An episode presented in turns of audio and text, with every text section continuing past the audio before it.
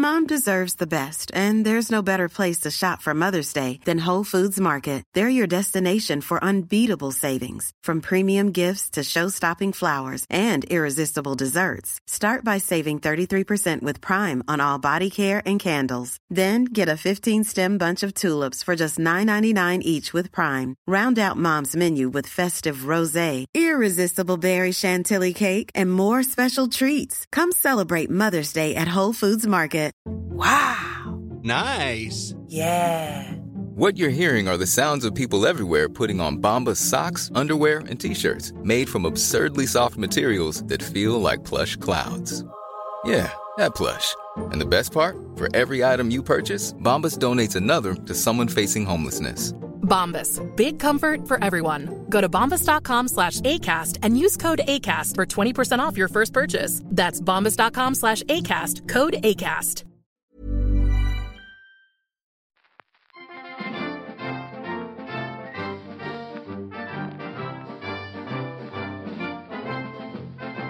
Ladies and gentlemen, broadcasting from beautiful South Bermondsey, this is Achtung Millwall.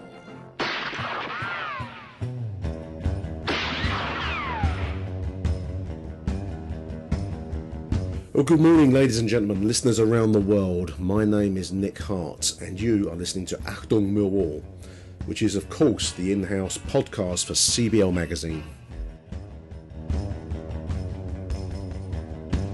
Well, to quote Roxy Music's early 70s hit Virginia Plain, throw me a line, I'm sinking fast. Yes, the SS Millwall struck the iceberg just off the coast of Blackpool yesterday and is now taking in water.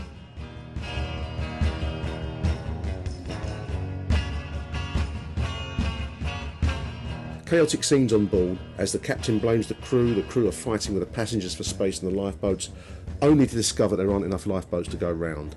Infamy, infamy, they've all got it in for me to mix our movie metaphors, listeners. First up,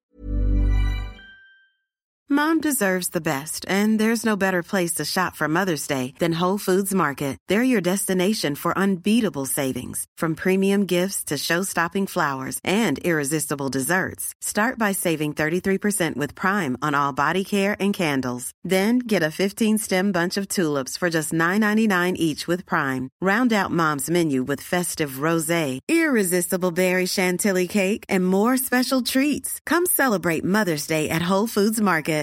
When you make decisions for your company, you look for the no brainers. And if you have a lot of mailing to do, stamps.com is the ultimate no brainer. It streamlines your processes to make your business more efficient, which makes you less busy. Mail checks, invoices, legal documents, and everything you need to keep your business running with stamps.com.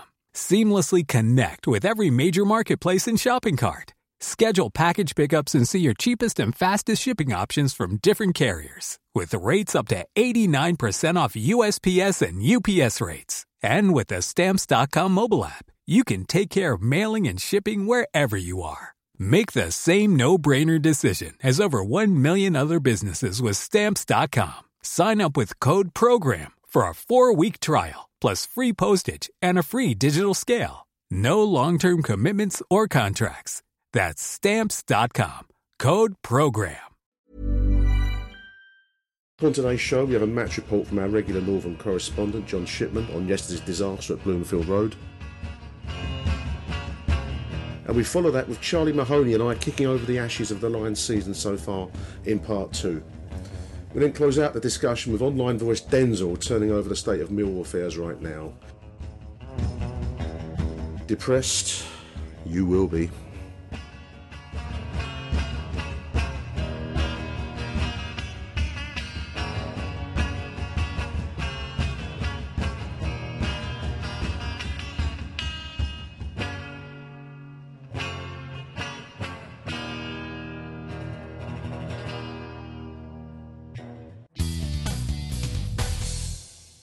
Big welcome, John. Big, uh, welcome to Achtung Millwall, mate. You had the misery of being at Blackpool, Bloomfield Road yesterday. Well done for attending it. Thanks very much. It's, I'm, uh, sure, I'm sure I'll get me a medal at the next. There's no medals for for following Millwall, sadly, mate.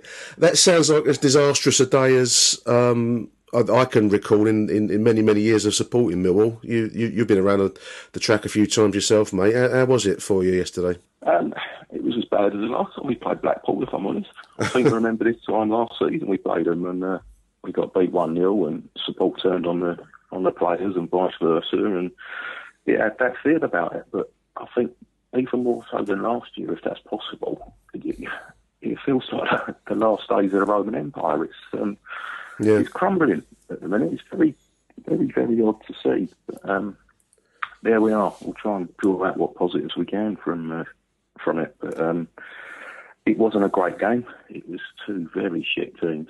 Yeah. Um, apologies for the language. Two very no. poor teams uh, out in Um, let's let's be honest about what we were playing. We were playing the bottom of the league team. We've won two games all season. Um, yeah. Half the supporter boycotting them. The yeah. chairman suing some of the supporters. Um, they had six players at the start of the season. They lost most of them this week. Um, it, and we still, we still couldn't. We still couldn't do it. Up and get a point off them.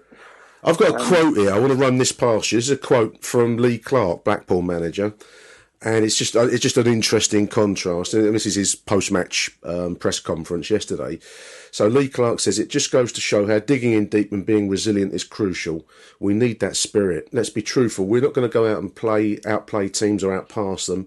We need to have fight and courage and determination. Every game is a cup final mentality. If only we were, seeing anything of that from our Millwall side. I mean, that, that's that, as you rightly say, that's the bottom of the table. You know, the, the crappiest team in the league at the moment, or, or, it was. I think it might be us now. But that's an, an interesting quote, isn't it? It is, and I mean, let's let's make some excuses for them. Um, very lame excuses, I must say. But uh, the pitch was terrible and it was a windy day, so you couldn't play in the air and you couldn't play on the deck. So it was a case of rolling your sleeves up and getting involved and hoping for the best. And unfortunately, we weren't as good as that as they were. They had some characters in their team, as odd as that is to say, and I'm not sure we got any strengthful characters in ours. No, um, no, I agree. You know, Dunny for all the sound bites, and he tries hard. Don't get me wrong, Dunny, but he's he's limited, isn't he? Yeah. Very. And then if you look at the goal scorer, um, Peter Clarke, I think it was, the, who we'll all remember from Huddersfield. Um, we had a few clashes with Peter Clarke when he was at Huddersfield and we yeah. trying to get out of League One. He's nothing but a, you know, he's a limited player, but he's a big, solid unit. He, he gets involved, he rolls his sleeves up, and as you can see, yes, he pops up with a goal and a goal line clearance as well. So, yeah, that's the sort of thing that we're looking for. You know, it's not a, I'm not suggesting going sort of on Peter Clarke, but we are no. someone of that ilk who, you know, you don't see that character anywhere on the pitch. No, I'm not sure who we could have put in the side who would have made a big difference. I mean, Shaun Williams would have would have been a quality player in there, but I'm not sure he would have made a big difference yesterday.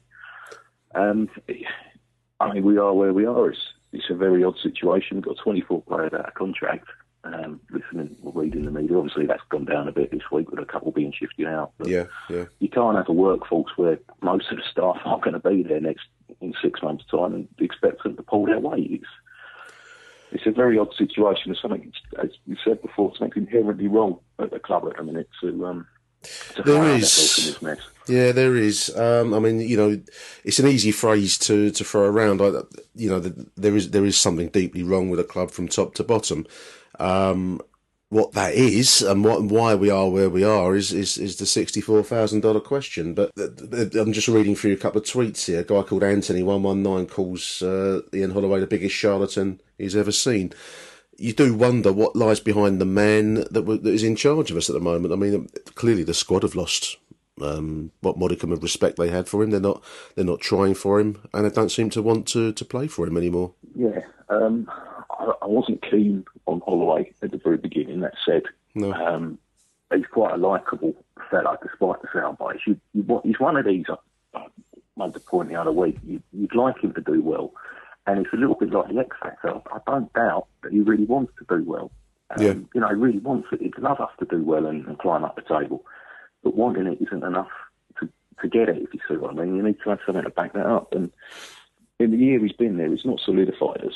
Um, no, no, if, we, if we're making progress along this, this grand vision he had of playing the same team throughout the uh, throughout the levels at the club, the same style of football throughout the club, then I'd say, yeah, maybe you got to you got to ride this out for a, a, few more months, and maybe we have got to go down to come back up again, sort of thing. If mm. you could see progress in that direction, but he's abandoned that as well. He's gone out and signed it off again. So we, you know, obvious that we'll be playing long ball for the rest of the season. So it's not the, the vision's gone. Um, there's no solidity. So you know, what, what are we doing? What is the what is the route we're trying to go along? I mean, he's clearly Oh, yeah. he's clearly losing the plot. I mean, his, his post match um, press conference, he's he's asking how is that a defeat? I can't understand it. This is the actual quote. And you- well, It was a defeat because we didn't score any goals and we couldn't prevent the other side from, from scoring the one that they got. Um, We had uh, we had a lot of possession second half, um, but for all that, I can only really, really remember two chances, which are Woolford had a header in the first half, but it was a typical Woolford header, header retain. There Yeah. doesn't seem to be any conviction in anything Woolford does. They're always quite you know, shots that dribble over the line and whatever. yeah. So it was a tame Woolford header, and then he stuck one inside netting. And McDonald had one from distance, which uh, all the keeper's hands. But for all the for all the possession in the second half, for all having a bit more of it and taking the game to them, we only create two chances, and therefore we deserve to lose the game. We we weren't the best team on the pitch yesterday. No. Um, and the goal, the goal was a soft goal. Set set piece, Sorry, John. Nick, I'm sorry, everyone. I'm moaning my head off. No, no, no, no. This is this is the uh, truth of it, isn't it? You know.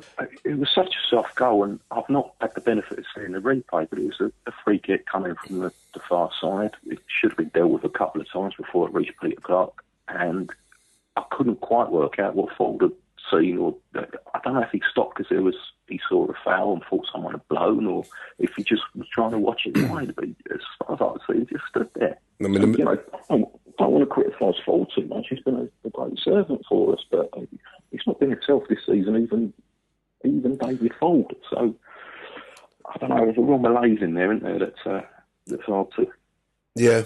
to pinpoint. I mean, it's yet another excuse, but I mean, Shittu was on the bench yesterday rather than starting. Now, I, I, I would have thought that we'll know what conditions are like in Blackpool on a, on a January Saturday afternoon. It's, they're never going to be easy. A day for the big men, a day for the big units. Um, Blackpool have gone for their big unit in Clarke, who's scored his first goal since 2011.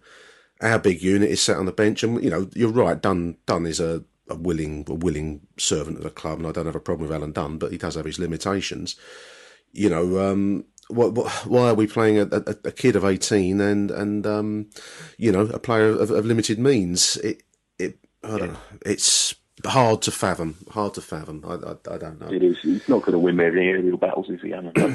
um, No. And on a pitch like that, there ain't going to be much coming along the ground. So it, it stands to reason that you want your your lumps at centre half. But Maierhofer had a chance, John, I believe. Hoffer had a, a late chance. He, he missed. Yeah, he, he won. A, he come on, puff and puff, won a couple of headers, um, and there was yeah, there was a chance uh, midway through the second half where it seemed to open up for him. Uh, he had the, the goal away, Matt. But um, it, I'm going to be kind and say it took a bobble because if that's how the bloke kicks, then we're, we're in a world of trouble. Yeah. Um, it sort of flew off his boot. Didn't trouble the didn't trouble the goal in any shape or form. So. I would hope it got a bobble, and on that pitch, you can fully understand if it did. But Yeah. um, yeah, he, plenty of effort when you come on. In fairness to him, but um, he is what he is, isn't he? He's a big lump. Replacing Fuller, and clearly controversy, or one aspect of the controversy of the day was the stick that Fuller was, was, was drawing, and then his gesture at the away fans. Apparently, I, I, I don't know what your take on that was, John.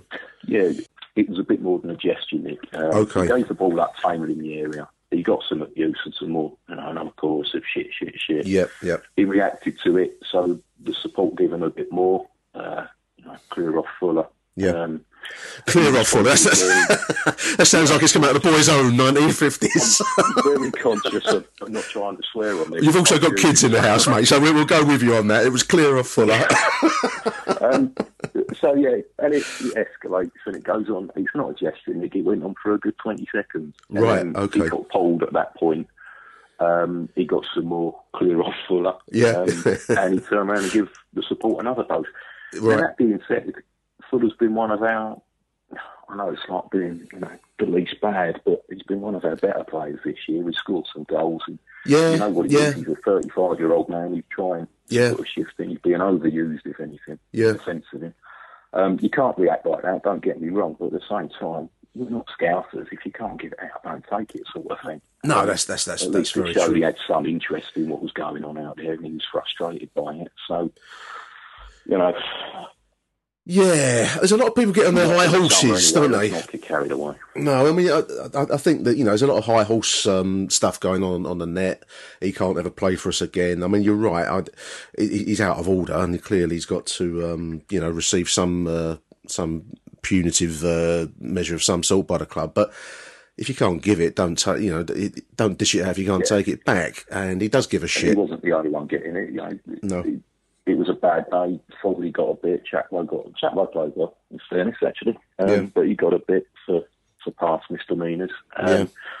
Wilkinson got a little bit. It's just that he was the one who reacted to it, and I can't get too, you know, too uh, emotional about it. Someone had a go at him. Someone had, he had a go. He had a pop back. Yeah, it was, Grim day, John. Grim day. Sid did very well. Yep.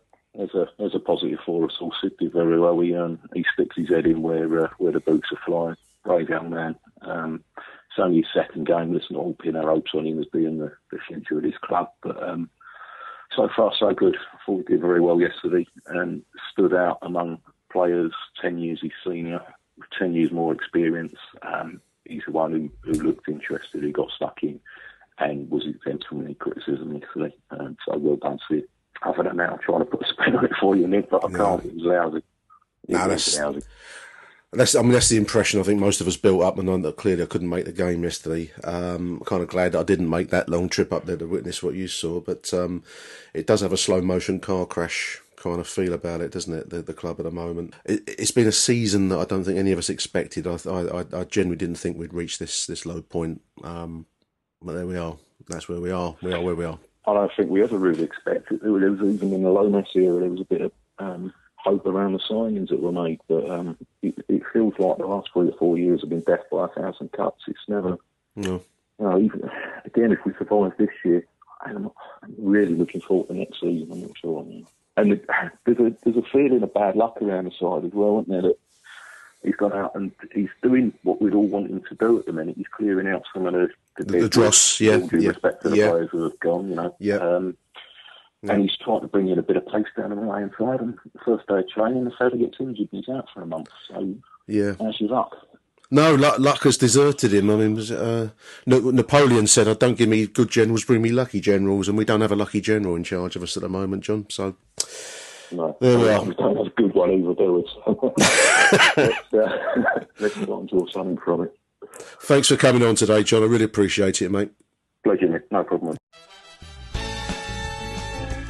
You're listening to Achtung Millwall.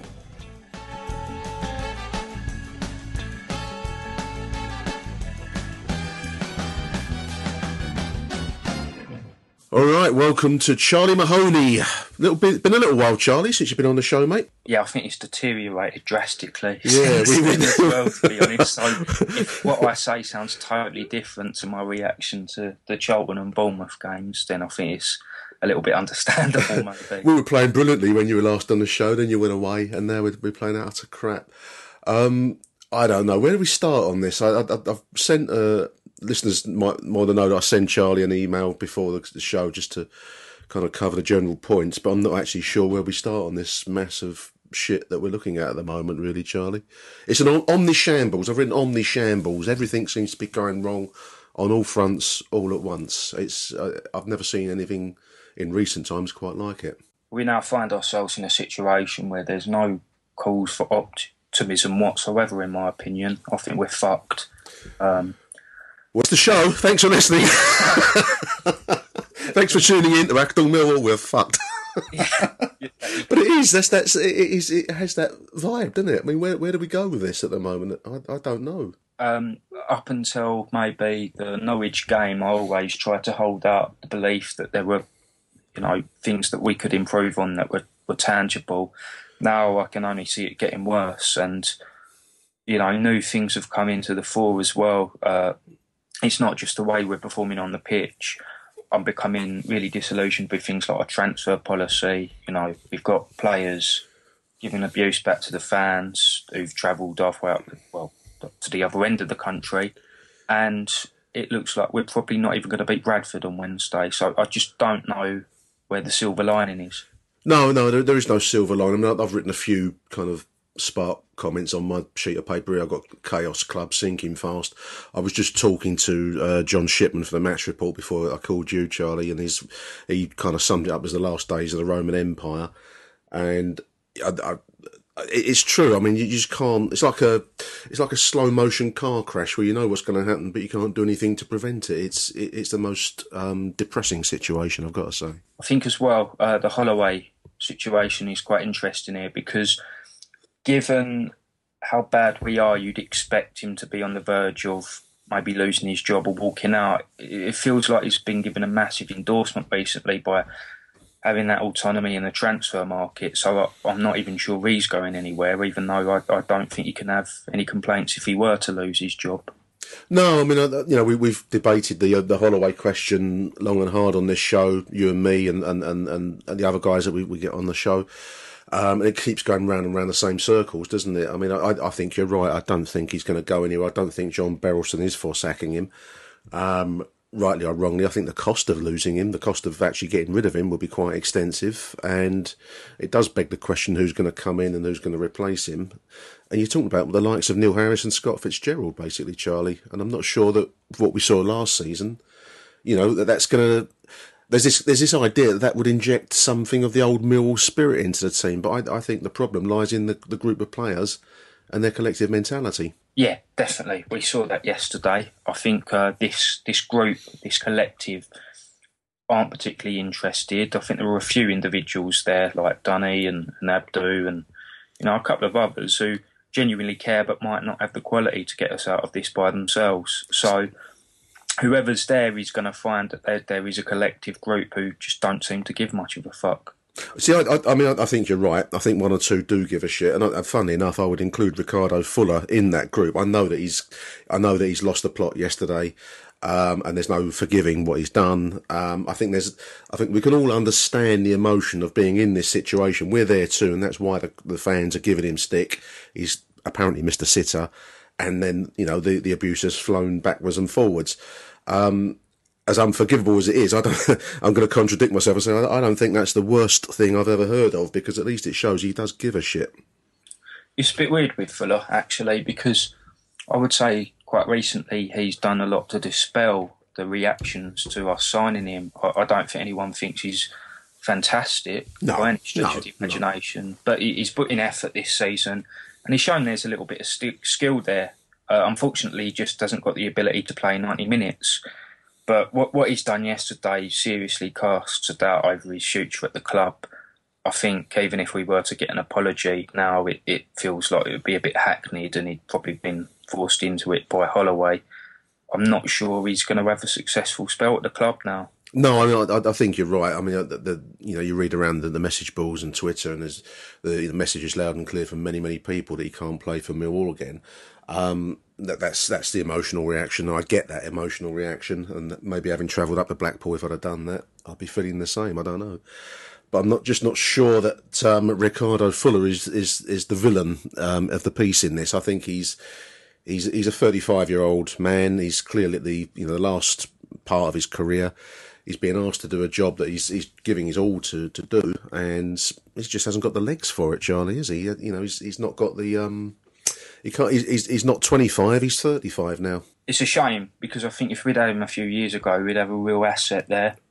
Uh, but then I suppose that's indicative of our transfer policy. We only seem to get players at stages in their career where they can only offer so much. Yeah, I mean Holloway says he'll deal with Fuller, um, whatever that means. I suppose it's going to be a fine. I suppose he's going to get an apology put out. I don't know what he's going to do, but he might even go on Lions player and say a few nice things uh, f- fair enough, that's got to happen. But I, I just, you know, it, is it's a shame because I, have I've not felt that Fuller has been the the biggest um, culprit in our, our current predicament this season. But there it is. That's what's happened. Well, to, to a wider extent as well. I, from what I've heard, he's not the first Millwall player to have done it this season. I've heard that Malone had uh, sort of retorted to some of the abuse uh, a few weeks ago, possibly against Bolton. Mm. Now, to me, that suggests that there's a real problem at the club, not just because we've got two players who are giving abuse, but because there seems to be a lack of authority. It might be an indication that Holloway has has got no control over their actions. Really, it certainly looks that way on the pitch. I mean, the cliche is that you lose the dressing room, and, and just leading into this show, and also for the magazine, I was just looking through a few um, online articles, and I found one by the secret footballer who writes for uh, the Guardian, his ex-player. Some no one knows who he is. But it was interesting just reading through that about the qualities that make a good manager. I mean, most of it is fairly common sense. The idea that you're you're consistent and that you are honest with players and that you you know you kind of there's an implied need to show people respect and then they will probably give it back to you. Um, I mean, Holloway came to us with this kind of a, a slightly um, I don't know if it's a myth, but certainly a, a, a persona, didn't he, Charlie? And I think the problem that we have, and, this is this is quite a fundamental flaw, is that the, the persona, the myth, or the idea that he's this kind of omnipotent, um, all-seeing power has been pierced, and once it goes, it goes. It, you can't summon it back again. The genie, once it's gone, is gone. You know. When things are going well for Holloway, I'm sure he does manage to get back pulling in the same direction. But you know, when we've been as as ridiculously shit as we've been, I think he all that really shows is his wacky side and the fact that he is unorthodox and that's not what you need when you're in trouble. I think it's okay if, if you know things are stable, but when things start to sort of go wrong, you, you, you need that discipline, you need authority. I'm not convinced Holloway has it. No, he doesn't. I don't think he has the tactical nous that um, you know he, he, he, gives an impression that he, he has, and he, I don't think he does. And I think the part of the problem without making excuses for some of the senior players in the squad, is that once you've been around the track a few times, you start to know a bullshitter from a bloke that actually does know his stuff. I think Holloway can probably impress the, the youngsters, the kids, um, those that maybe haven't played with him before, and then you buy into this whole kind of Ian Holloway show that you get. The chaps that have been been there, seen it, and, and been in the game some time, have played under other managers, maybe don't buy it, and I think that's that's part of the problem. He, he's passionate, by the way. I think I don't think anyone would uh, disagree with that. But as we've been saying, I think you need more than passion in these situations, particularly in these situations. You need nous, you need method, and, and you, you just have to get on with it and shut up sometimes. And that really doesn't seem to be part of his MO at all. No, I mean he's announced the Blackpool game was uh, defeat was not an option going into the into the game. Well, it was an option actually in real life, wasn't it? And we got it. Um, and it leaves us what uh, second from bottom now, is it, or third from bottom? No, we're third from bottom in the table. Yeah, um, two points off safety. I think uh, if if we got a result yesterday, we would have dragged Leeds into it instead, which is another kick in the teeth, really. yeah, very much so. Um, and it's really hard to see where we're going to get results from here onwards. I mean, the, the, the level of play in recent matches have been so poor. The lack of spine has been such. It's just impossible to see where goals are going to come from, let alone points. Um, shocking situation, Charlie. Uh, Chaos Club, I've written on here, and we can't even sign players now. We've got we've got the likes of uh, Simon Church of humming and ahhing over us. Um, you know, a bloke that can't get in the Charlton team is actually mulling over whether he wants to come to Millwall or not. Not he's the most inspirational man in the world. No, I think he scored about three goals in 40 games, which suggests to me that it's just another whole situation, really. Um, but as you say, that makes it even worse the fact that he doesn't even want to fucking play for us. No, we've got the Mark of Cain on us. I've put the Mark of Cain, Genesis 4 for anyone that wants to check that out in the Old Testament. It's not an album, it's it's a part of the um, part of the Bible. Um, Hanson, we're talking about uh, James Hanson of Bradford. I can't, I don't know. Um, Hanson, before, I think, not the, the game against us, but their previous league game, I think he'd went 14 matches without scoring. Yeah. That's not the calibre we should be looking at. That's in a lower level as well. So I'm not sure even he's the answer. I guess the idea is that we're going to sign the, the proverbial lump that we can hit long balls at, and hopefully that will let in the likes of Lee Gregory, who didn't start yesterday, but this is my take on it, um, to come in and, and, and be the nippy striker that gets the goals. That will take us to a two striker solution, of course, which is totally at odds with what Holloway's, you know, brought into in, into into practice since he's arrived. Um, I don't know. I mean, we've got other players, Rotherham players turning us down there. Pringle, um, Cummings of Reading. Um, who knows? There's there's talk of him coming there. It, it's like we're um, it's like we're beset with um, on all fronts all at once. You can't. All fronts are collapsing, and um, there's nowhere to go with it at the moment. Players don't want to join us. We've got injured players. Paris Cowan-Hart came to us in a blaze of publicity. Charlie got himself injured. Really pleased with that signing as well. It's a shame that he's he's got that injury, but at the same time, I would question as to whether we should be pinning our hopes on him. In a way, I mean, he's done extremely well for Wycombe in the last couple of months, but it is a lower level, and it might take him some time to bed into the championship. So, you know, that that's one of those signings that, when it looks like we inevitably go down, might actually help us to promotion from League One rather than well, maybe that's maybe that's what we're planning for now. A, a, a, drop into League One. It seems as though the current squad don't have the the spine, the arse or the bollocks, whatever way you want to put it, to to keep us up. They don't just don't seem to have that. Um, you know, that the essential backbone that's going to be required to fight our way out of this. So maybe there is an acceptance that we're we're doomed, as uh, the Scots guy in Dad's Army used to say, and then we've got to start planning for next season. Maybe that is the first that you know piece in that jigsaw a decent player from what I've seen of him um, on, on, on YouTube. But you're right, he can't just come in and hit the ground running in the championship, can he? He gives us something that we're lacking. I, don't think we have any really traditional wingers at the club, and, and, we've certainly found wanting in terms of pace. But like Gregory, we've got to make allowances for someone who's coming up from a lower level. And one of the good things about that is I don't think people are too fussed if it works out or not, because at least we took a risk people actually seem to prefer that happening than signing someone like Simon Church or Luke Varney, who we just know isn't cutting it at this level anymore. no, they're, they're old lags. They've done their time and they're looking for a payday, and that's what we, we are. I, I think you're right. I think the support will back, um, you know, the idea that there's there's hope going forward. So that implies we're going to start playing the, the youngsters probably in League One for them to learn their trade there. And Paris Cowan-Hart again, he'll be making a move from then League Two to League One um, that does offer perhaps some framework to move, to come back from that. But I just find, I mean, there's an idea that League One is going to, we're going to bounce back from it. So it's a, it's a, a, a you know, it's, it's, a quicksand League One, Charlie, and once you get into it, very hard league to get out of, as we know to our own, our own cost. Bigger clubs than us have struggled to get out of that division, to be honest. And, um, you know, if this, this kind of mood is going to pervade the club for for much longer, then I think we're, we're really going to struggle, whatever level we're at. A tweet here from a guy called Dylan1981. He says he doesn't want to hear any excuses from players after proper Millwall players had worked their asses off to get us into the championship, and these jokers can't or won't commit any work rate to keep us there. I think the work rate is is, is part of it. You don't see much, um, you don't see any that much commitment or effort being displayed on the pitch, and yet these are players that individually are better than the collective sum of their parts, Charlie. The quality is there, the application of it is very questionable. It's not an abundance of quality, but it's got to be better than what's on show in recent times. uh, I would say players like Martin, Gay, uh, possibly even Maierhofer. I know he's only come back for the one match. Um, you know, there is something about them, but if it's not actually being put on display, then it, it's, it's, worth nothing, mate. yeah. yeah.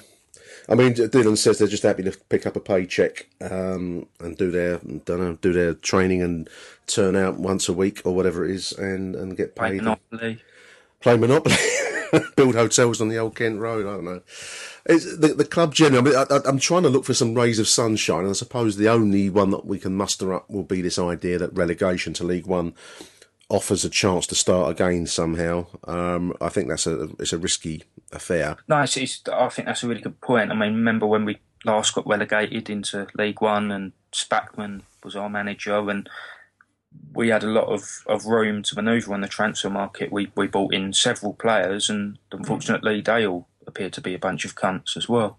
Well, I think it's you get into the zone, and I'm just it's starting to look a little bit like it at the moment, where you're signing up random blokes that are just available on the there's a website, a player's website, isn't there, where you list all the yeah. um, the available players, a bit like um, you know Championship Manager or something, and you kind of select almost based on random. Um, is he a striker? Number one, yeah. Well, then he's you know he's in this list here then, and it's almost having that kind of um, desperate. It's a desperate kind of, of vibe that's going on around the club.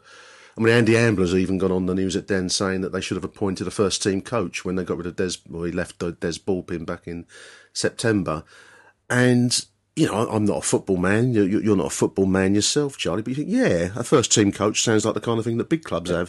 Why, why don't we have one too? You know, you, you, this, this, these are fundamental errors, and it runs from the highest levels in the club.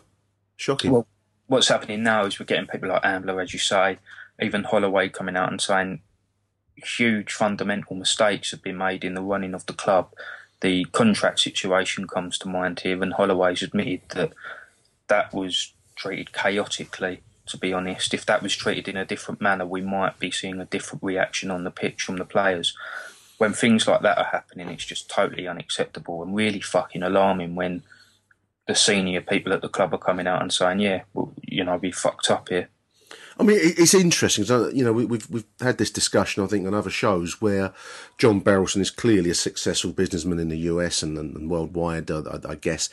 Um, would he run any of his financial houses like this? Uh, I, you know, if you've got underperforming staff in any walk of life, there's you've got to do something about that. You've either got to get them to improve, or you know, kind of get rid of them. I guess is the other option if if they can't improve.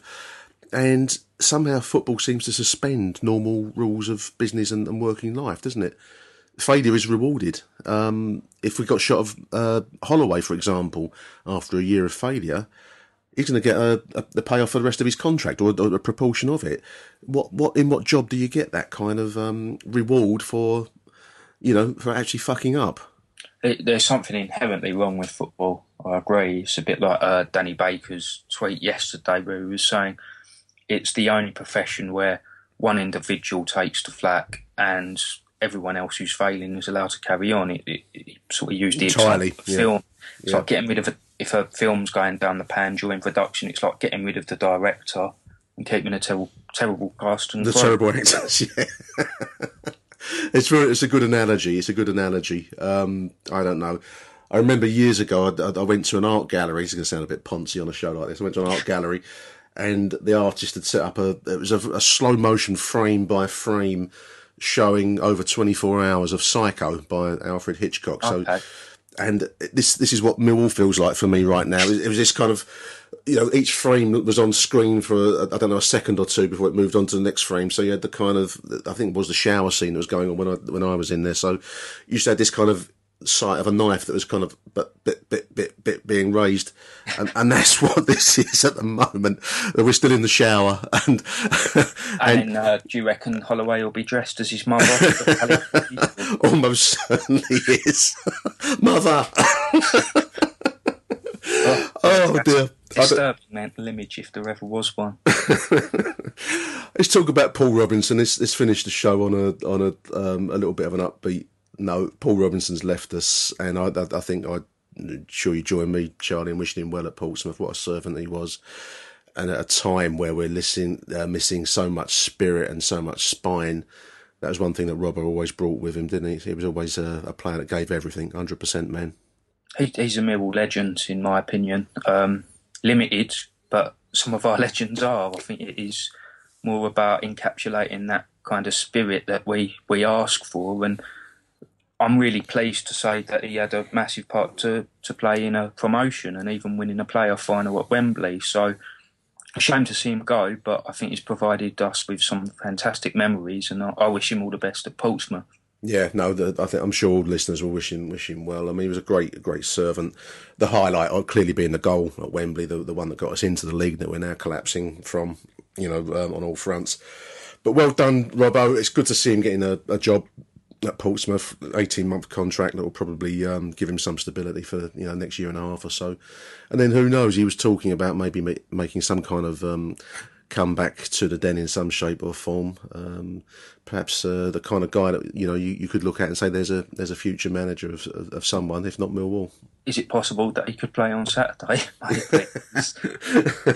it seems very odd uh, getting rid of a centre half when you when you're playing Dunne and all, all respect to Sid Nelson, but a, a inexperienced 18 year old at centre half, really. And you've got Shittu on the bench. I mean, I was talking about this to John earlier on. I mean, it, these are the flaws of the man that is in charge of us. Um, and we're Baffling, isn't it, really? That's That totally. doesn't cause whatsoever. I mean, I can accept that we're going to lose games, we're going to lose important games, and we're going to play poorly sometimes. But when it seems like the team selection is actually perverse, then it really does make you despair. We're kippered, mate. We're kippered. Let's close on a funny one. This um, apparently Scott Malone had interest from Borussia Dortmund. Can you believe this? Borussia no. Dortmund. They were in the European Cup final. Was it last season? The year before? yeah, a couple of years back against uh, Bayern Munich, wasn't it? German champions. I mean, I think they're in trouble this season. I think they're they're, they're in, in the relegation zone of the Bundesliga. Um, but Russell Slade uh, had claimed that Scott Malone, who's now joined Cardiff for hundred thousand pound, which seems an ex- I don't know some cheap money, but anyway. Um, apparently, uh, he says that Borussia Dortmund made strong inquiries after Scott Malone. Maybe that's a reason why they're in trouble, if that's their idea of the way forwards. Again, the, the, the, German myth of invincibility is being pierced with that story. Um, what a bizarre one. Well, Jurgen Klopp has certainly gone down in my estimation. uh, Spoken as the, the big up and coming manager in Europe, I'm not sure that's the case if, if he's looking at Malone. But mm. um, yeah, I think there's a difference between turning down Borussia Dortmund and them looking into the possibility of signing him. I think if a, a club like that wants Malone, then he's going to end up there really. And uh, if he hasn't, if if he's gone to Cardiff instead of Borussia Dortmund, then he wants his fucking head testing, really, doesn't he? I think we do too for going to Millwall, Charlie. But yep. um, really appreciate you coming on, mate. Um, no problem. Enjoyed it. Good to talk to you again, Charlie. And yeah, um, I've got to go and edit now. It's half past ten in, on a Sunday morning. I've got to try and get the show out by twelve. So I better, um, I better get weaving. So um, thanks, mate. Speak to you soon, Charlie. Yeah. Cheers.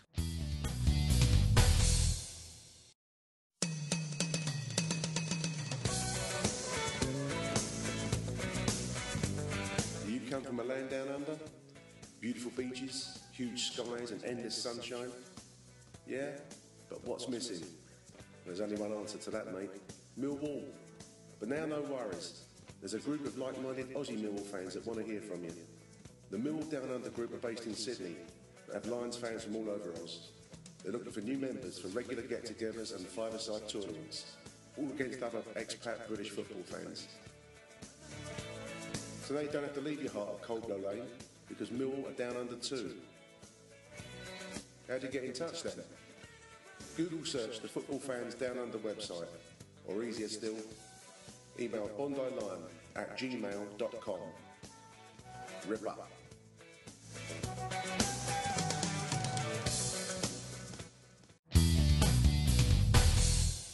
All right, well, welcome to the show now. New voice to Achtung Mill. Big welcome to Denzel from the House of Fun. Thanks for coming on the show, Denz. Evening, Nick. Good to speak to you. Um, I, have I've kind of settled on your um, posts a little bit. I've I, follow on on the House of Fun. Always find you an interesting voice online. Uh, hence the invite to come on the show. Particularly made the point, which caught my eye, that our fullbacks are getting no protection from you know. Um, the decent size that we're playing, they're coming at us down the wings, and we, we've basically just got the fullbacks fighting single hand. I, I find that quite an indictment of Ian Holloway's reign, don't you? Uh, yeah, I, I, don't want to get too. I don't want to steal animal slander and tactical. steal uh, it, mate. Steal it. yeah, uh, but it all comes down to the, the way he, he, sort of, he structured his team last year and how he's tried to continue to play this year. Yeah, where with this sort of this narrow attacking formation behind behind a lone striker, then with supposedly the fullbacks giving us our attacking width. Um, I think the problem is we don't really have at the moment the fullbacks to do that effectively, um, and nor do we have the the attacking players behind that lone forward to play that role. And eventually, what ends up happening is we have a sort of cluster of bodies in the middle of the pitch, uh, and sort of ill-equipped fullbacks being uh, yeah. charged at by the opposition forwards. I, I, think some in some of the games the opposition have been very quick to pick that up, and we end up having a, a lot of two-on-one situations out wide yeah. Um, and a lack of tracking back from the front players because um, I'm not really sure they are aware of what their, their roles and responsibilities are. I mean, the defence this season, I mean, it's a, not a new point, and we're not really giving anything that's going to come as a revelation to anyone listening to the show. But I mean, the defence as a unit has looked very shaky across the whole season, really. Um, yeah. I mean, the, the, point you just made though about the, I mean, this is one of Holloway's early statements. He said he wanted wing backs that were kind of going like, um, I think motorbikes were the, the, you know, the metaphor he used, so they're going quickly down the wings. But the one fullback that we have had, we got lost Carlos Edwards, but that's yeah. that's that's a crying shame for everyone. Yeah. Um, but we just sold Malone, who was the one fullback that we had that always looked like that was his that was his talent. Yeah, I think there is there is that element to it. The way if you've got those fullbacks, there's, there's certain things that uh, certain other things that the midfield has to do. The midfield has to be aware of when your your left back or right back is charging up the pitch. Um, your centre halves need to be aware of it, um, and the team needs to sort of be able to cope with that. Uh, and I think what's happened is we've we've had someone like Malone who, on occasion, has looked very good going forward, even this season. Yeah. Which has been fairly difficult for everyone, but he's still there's still been games and he's looked from the ones I've seen anyway at home that he have looked he's looked fairly uh, fairly good on the ball, but um, there's this a lot of times where he's caught out of position and then there's no one behind him, or centre halves are easily pulled out of position, and, and the, the sort of the whole structure team quickly sort of falls apart. This is the organisational point. I mean, you, one of the things you referred to in, in, in the post that caught my eye was that we have no organisation, particularly defending set pieces. I mean, we do seem to get caught quite quite a lot defensively in all sorts of situations, set pieces being one of the main ones. But you're right. I mean, when we're attacking, then it requires players to think about what's going on around them and, and react accordingly, and that's that's just not happened at all. And after a year of Holloway, I mean, I, I, I don't. I, I, it, it, it, baffles me as to how we can be this far down the line with still um, an organisation looking like it was that he found when he first arrived. Well, I think it says it says a lot about the sort of schizophrenic nature of, of Holloway. Uh, we've we've put in some pretty decent performances, particularly away from home defensively. Mm. Uh, you look at some of the, we've got decent points at teams like Derby. We did very well. yes, Forest, yeah, yeah, doing yeah. well, very very well as an attacking team at the time, and looked. Um, I know a few people went Derby. We looked quite quite solid. Yeah, Um, we did. Yeah. And then two, two, ga- two games later, he's, he dropped off the team, and we're we're all over the over the shop. But I think the organisation point comes down to there's been a lack of continuity uh, uh, and a sort of a lack of personnel in defence, which hasn't hasn't helped. yeah. Now, some of that you are going to get for injuries and suspensions, wha- whatever. Um, but it seems to me that if with the slightest off performance, the uh, the sort of baby goes out with the bathwater, and there's wholesale changes. And I think that has, has had uh, as, as much an effect on the, on the way the side sets up as, as anything else. Yeah. Um, I think it's very difficult for a for a, a back four to be settled and get themselves organised if every week there's someone else ne- someone else different next year. I mean, where do, where do you stand on? I mean, the fundamental principle when he came in was uh, Holloway. When he came in, was that we're going to start passing the ball and moving it, and we weren't going to resort to the um, you know traditional uh, four four two semi route one approach. Um, but that just seems to have been totally abandoned as, as time has gone along. That idea that we will be a passing side, which I didn't entirely agree with, if I'm going to be honest with you, but nevertheless, that seems to be abandoned completely now, doesn't it? Yeah, I, I think that a lot of that has been down down to the confidence of the players being completely shot. If I'm honest. Yeah. Um, but if you if you, I, I think after the Leeds game, I, was, you, I think everyone was really positive about the way the team Yeah, was set up. yeah, yeah, totally. We yeah. the, the way the, the system worked, we were pressing really high up the pitch. Uh, We people, well, that that game in particular, Woolford and Martin were like men possessed, charging around, and were, we were breaking play up Yeah. sort of 20 yards from the opposition's goal, and and that's how that system really operates. You've got to be really on the ball, and the football is then played in the opposition's half. Um, Yeah, yeah. What what has happened is is that the football is now being played in our half, and as the season's gone on, we've we've those that football has dropped deeper and deeper towards our back four, and there is there's no outball. There's nothing for the. Well, just a, it's just a relentless diagonal long ball, yeah. isn't it? Yeah, the, you know, Yeah. the re- relentless diagonal long ball, which we hopefully find um, Fuller less often Gregory, or it's hit into into nobody. Because I, I know from listening to Achtung, you're a uh, you're you hark back to the days of the the, the flying wingers. And I the, do, I do. uh, uh, but I, I don't think that, I don't think the two are sort of mutually exclusive. I think um, Brentford have uh, have been a prime example of that. They, they play fairly decent football, but you can't uh, you, you, you wouldn't call it tippy tappy. It's uh, it's done with a purpose um, to it, uh, and, I, and I think we have showed that um, again. I, I wasn't at the game, but Mm. People who were at Ipswich commenting how in, in the first half we looked in a very very good side yes, we did. Yeah, we did. really good football, at a really good tempo. Um, and it appears that game was one of the sort of catalysts of what's gone on earlier because in the second half we fell apart a bit. And that resulted in the Reading game where we had to change the formation and change the players. And after that, it sort of, you know, that's when one of the, well, the first sort of bad patch started. Yeah, We recovered somewhat and then we've had the, the bad patch in the last sort of month or so. Yeah. I mean, it, it is interesting how there's been no consistency, and, and and again, that must come back to the manager and, and whatever flaws lie in his personality. He does seem to lurch from one extreme to the other, game by game. and that's that's certainly not helpful. I mean, uh, just going back to the point about Brentford, I, I thought they were probably the best example of what I call achievable football by Millwall standards. I don't think we're going to expect to be able to compete with the big teams in the division, money wise, and, and the players that they can bring in. But Brentford haven't, uh, and Bournemouth to to an extent. I know they've had, you know, probably yeah. backing on a level we, we, we haven't had, but um, we haven't wanted for monetary backing. But they they both they're both small sides that have actually achieved a certain style. I mean, even even Bradford, to be fair, Dens. I mean, when they came to us on Saturday, they were moving the ball fast. Yeah. It wasn't anything revelatory, yeah. but they just got the ball around a bit, didn't they? But in a way that you can go with regards to Brentford, I, I think they're a good example of what we can achieve. We sort of achieved what they're doing now in our first season back in the Championship. We had we had a pretty settled side, a good structure. Everyone knew what they were doing, uh, and we had a fairly potent forward in Steve Morison. Yeah. Um, but what and the the thing will be is how Brentford kick on from it. We we fell apart somewhat after that first season of, and have not really kicked on um, as we all would have hoped. Um, once Morison left, the money wasn't really invested that well, um, and I think we, we, lost our way of it. Jackett, yeah. his moment of uh, madness after the Swansea game, and tried to completely rip up what we were doing. Um, yeah. And since then, it's, it's been not, not a lurch from crisis to crisis, but we've, we've lost an, uh, I think we've lost our identity as a side. You know, you're not really sure what's going to turn up week in week out in terms of how, how what is what is Millwall's style of play? How how do we go about things? I think that's a good point. Our identity is actually a nice way to put it because I think that, you know, I, I, you're right. I, I, do probably hark back to a, ro- a, romantic 2001 past that can't come back now. Yeah. But um, that did, in some respects, sum up a certain muscular approach to football that was our club. Um, this is, you know, this is what we love about the place and I, I just find the certainly the initial emphasis on passing football um, with players who you know we we, we don't have Barcelona or Chelsea's resources, so we're not going to be able to pass the ball as well as those teams can. You have to make the best yeah. of what you have available.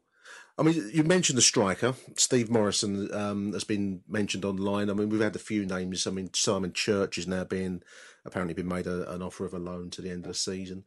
Um, it's a critical position, but with, again, another good post I, I, picked up on one that you've put on there was the the options open to us are actually comparatively limited, really, aren't they? Yeah, as I say, there's not going to be a 25 goal season striker sat in someone's reserves no. who's going to they're willingly going to let go and come to us on even if we do pay pay significant wages for them, um, which seems to be the strategy for the last few years is uh, sort of issue uh, transfer fees, but load up the wage bill. Yeah.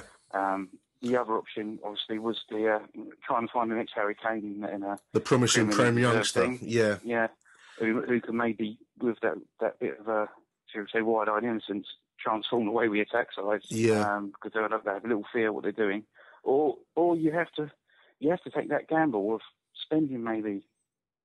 It seems like it seems like ridiculous money compared to what's going around these days. But for us, even something like 500, 500 grand on a on a player from League Two or the Conference, or uh, uh, and invest some time and hope they click. We, have got Lee Gregory, who looks a good prospect, but again, if he had come in when if we had had a a more a sort of settled strike partnership yeah. or a settled attacking formation, he'd come in and he could click into it. We'd probably see a very different player. I think he's looked good so far, but it, it's, it's asking a lot for someone of obviously green to league football to yeah. do a job. And we are recording this prior to the Blackpool game. It may well be that developments over the next few days kind of shed more light on what we're going to lead the line with over the the uh, remainder of the season. At the moment, Simon Church has been made an offer, and he's not exactly, um, you know, it's not inspirational um, kind of. Uh, put, mm. gonna, he's not going to put bums on seats, then, is he? I mean, um, yeah. I mean, my one of those sort of functional forwards we end up obviously I use the word functional in, in the best best possible way. Yeah. But, um, at Reading he was regarded sort of fairly fairly well. Um, he's obviously plays for Wales. Yeah. I'm not sure how how good that is, but um, he he was he was he's a hard he's a sort of that sort of Shane Long type forward who's sort of quite mobile, well, used to be quite mobile and sort of get stuck in, but not necessarily have the best goal scoring record. Yeah. Um, now, that may be useful to us if you've got Gregory alongside and we can put the ball back in the back of the net. But again, he's had a bad couple of years where he's he sort of fell out of favour at Reading and he's, he's moped around at Charlton and had a few loans elsewhere. It's almost a classic example of your option number one that you posted, where we're spending money on somebody else's rejected striker, really from from the championship group of teams. Um, and Church is probably a classic example of. I mean, you can't get into the Charlton side, but he might get into our side, um, and it could be he does a job. Who I mean, we, we have to hope for the best, but he's not an inspirational choice, that's for sure. Uh, I would say, I think sometimes you can be very idealistic and hope for the best, and we're, we're going to pluck someone out of nowhere or spend some money, but I think we're all starting to realise that this isn't normal. Um, there was a, a, sort of interesting post, uh, I think just before I work. Uh, yeah. Uh, someone, someone's best best mate's cousin's hairdresser had picked up Mick McCarthy, take him home, and he, he commented that uh, we're banging financial trouble and going to go down. Well, if we are if our financial troubles are as bad as or worse than we feared, and I suppose that's all we can expect this year is a few loan signings and the odd reject.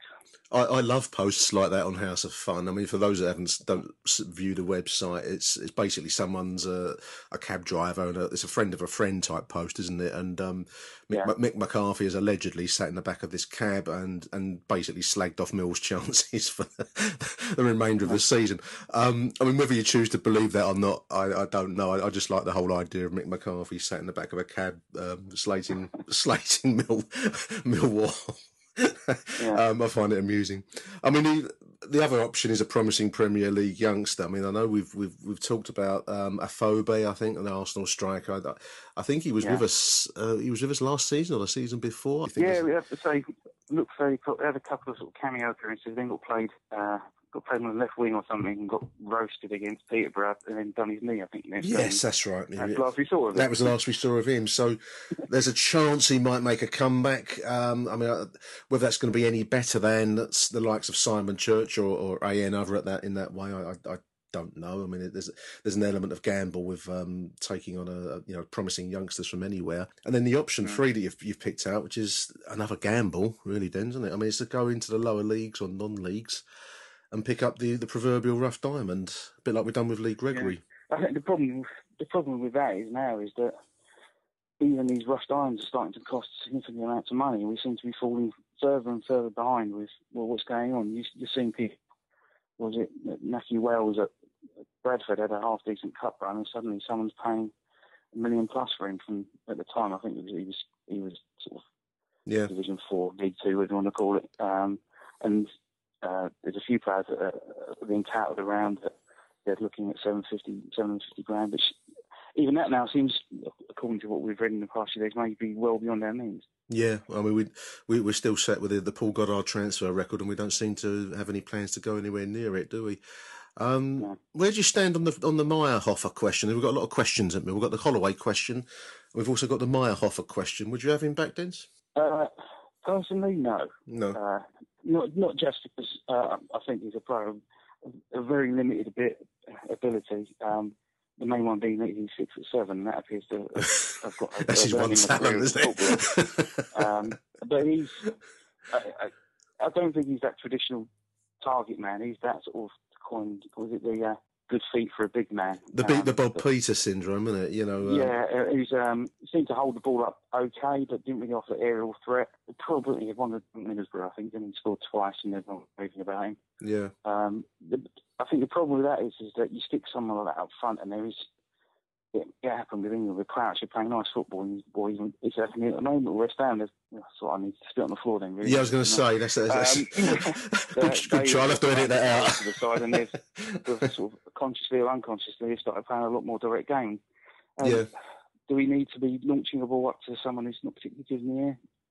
I'm not sure. It's, it's how the team is set up more than anything in the structure. We could we could buy anyone tomorrow, and unless we start getting a settled side and we start having some sort of structure and, and consistency how we play, I don't think we're going to get out of this. It, it's pointless, and I'll just go out and sign five players. But if, if you chuck them in into, into a system that seems to change every week, yeah. sometimes several times during a game, well, given the uh, the contractual situation we've read quite a lot about recently and all heard about, yeah, was 20, is it 24 players out of 24 players up in, in uh, May, June. It, it yeah. seems that there is a, there is a, a clear decks uh, approach, yeah. Approach about to be coming. Um, I, I think the problem is with that approach, you saw what happened at uh, Blackpool, where they ended up the season that they had all these players they wanted shot of, and then couldn't get anyone in. Yeah. Um, and if if we get if we do go down uh, and we've suddenly shorn of 24 players,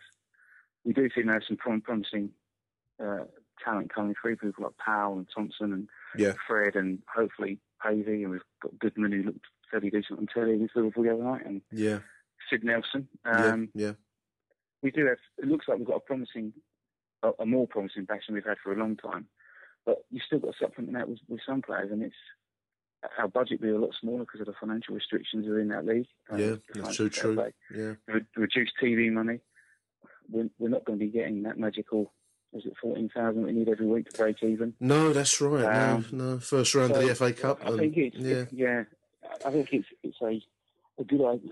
It seems like a good idea to sort of say know, take our medicine so we can't compete, drop down a division and rebuild and hopefully come up with a, a talented squad that's worth a little bit. But I think we could be in for some uh, painful painful years if if that is the case. Um, I think it would it would be difficult for us to come straight back up. Particularly, there's some big sides flex, flexing their muscles in that league below us already. Like Yeah. Preston have, have sort of have come back from a, a dodgy spell, when Sheffield United and Yeah. to Bristol City they'll probably be promoted, but there are other little teams down at Coventry are finding their feet again after sort of some, Yeah, um, being out in the wilderness, yeah. I mean, the, the thing that always strikes me about any good conspiracy theory, whether it be in football, Millwall, or anywhere else, is it requires this idea that there's some diabolical intelligence running the show that actually has a plan and is actually going to put it into practice. You know, kind of a Doctor Evil somewhere or a Doctor No. Um, you know, as we've seen with our club this season, Dens. I mean, the, you know, the, the Euro Ferries contract may or may, the company that may or may not exist. I, I, I just find it hard to believe there is anyone with that level of um, deviousness to think in those terms. I think Yeah. we're actually trying hard to stay in this league. Uh, you know, as laughable as that might sound on occasions. Yeah, well, I, I made a point a, a few, oh, probably last week, I think, um, and the same. I think a few people have made it since. I think there was even a quote from On News at Den today Yeah, about Holloway. To, well, about there being a lack of footballing knowledge within the sort of senior management of the club, so you've got a board level and just below. yeah, um, and that Holloway has been doing a lot of it, maybe too much. Um, I think the comment from Amber was that they should have brought in additional coaching staff earlier in the season, and Holloway's had too much on his plate. Um, Yeah. But I think Holloway, at the end of last season, had this sort of summit, didn't he? Uh, golf club somewhere with the, yeah. They went the away ball, somewhere, didn't they? Yeah, and they had uh, decided what they were going to be doing in the strategy. We heard all the stuff about youth coming through and yeah, improving the training ground and all this. And I think Holloway has been leading that, and uh, and I agree with this, with probably ninety nine percent of the sentiments shit we spoke about in Yeah. the in the summer. yeah, We haven't seen a lot of that yet. Um, youngsters have come in and quickly disappeared, um, and some of the stuff that was promised hasn't emerged. But uh, maybe the, the idea of purging the club was part of that summit, and we're, we're seeing the results of it now. Or we'll, we'll see the results of it in the season, I suppose. we're depressing our listeners, Dens. We're de- depressing. Sorry, oh yeah, someone I've I've, I've Eeyore again, haven't I? We've got to focus on the positive. Do you think we're going to stay up? Do you think we'll do it this season? Do you think we'll, we'll survive? Um, oh, if we can get ourselves, if Holloway can stop tinkering, I don't. We're we're in a bad shape at the moment with a couple of players. I think we've we could have enough about us to stay up. Yeah, We've got some play a few of the teams around us at home. Um, some big games loom, some of the teams, that, Yeah. yeah. some- of the teams that were were below us, obviously, uh, Yeah, fairly big teams with a lot of resource now are going to pull away, but there's still the likes of Leeds that are in trouble. Obviously, Blackpool. Uh, I wouldn't say Huddersfield are a million miles better. Uh, Rotherham. yeah, With a little run here, and you, you never know. Um, to be honest, even if we did go down, I hope we, if we see for the second half of the season some organisation and some some fight, um, and maybe a few of the youngsters, I, I don't think anyone would be overly upset if we see sort of Middlesbrough or yeah, yeah. uh, then people will lose the faith. lose I think faith, yeah. But hopefully he can. Uh, he's an experienced manager. That's what he's paid for. He should be uh, should be well aware of what we need. Hopefully now he's got his uh, help on the training ground. He can focus on what we need to do to stay up. That's a good moment to, to leave it. Fantastic stuff, Dens. Really Yeah, appreciate you coming you. on the show, mate.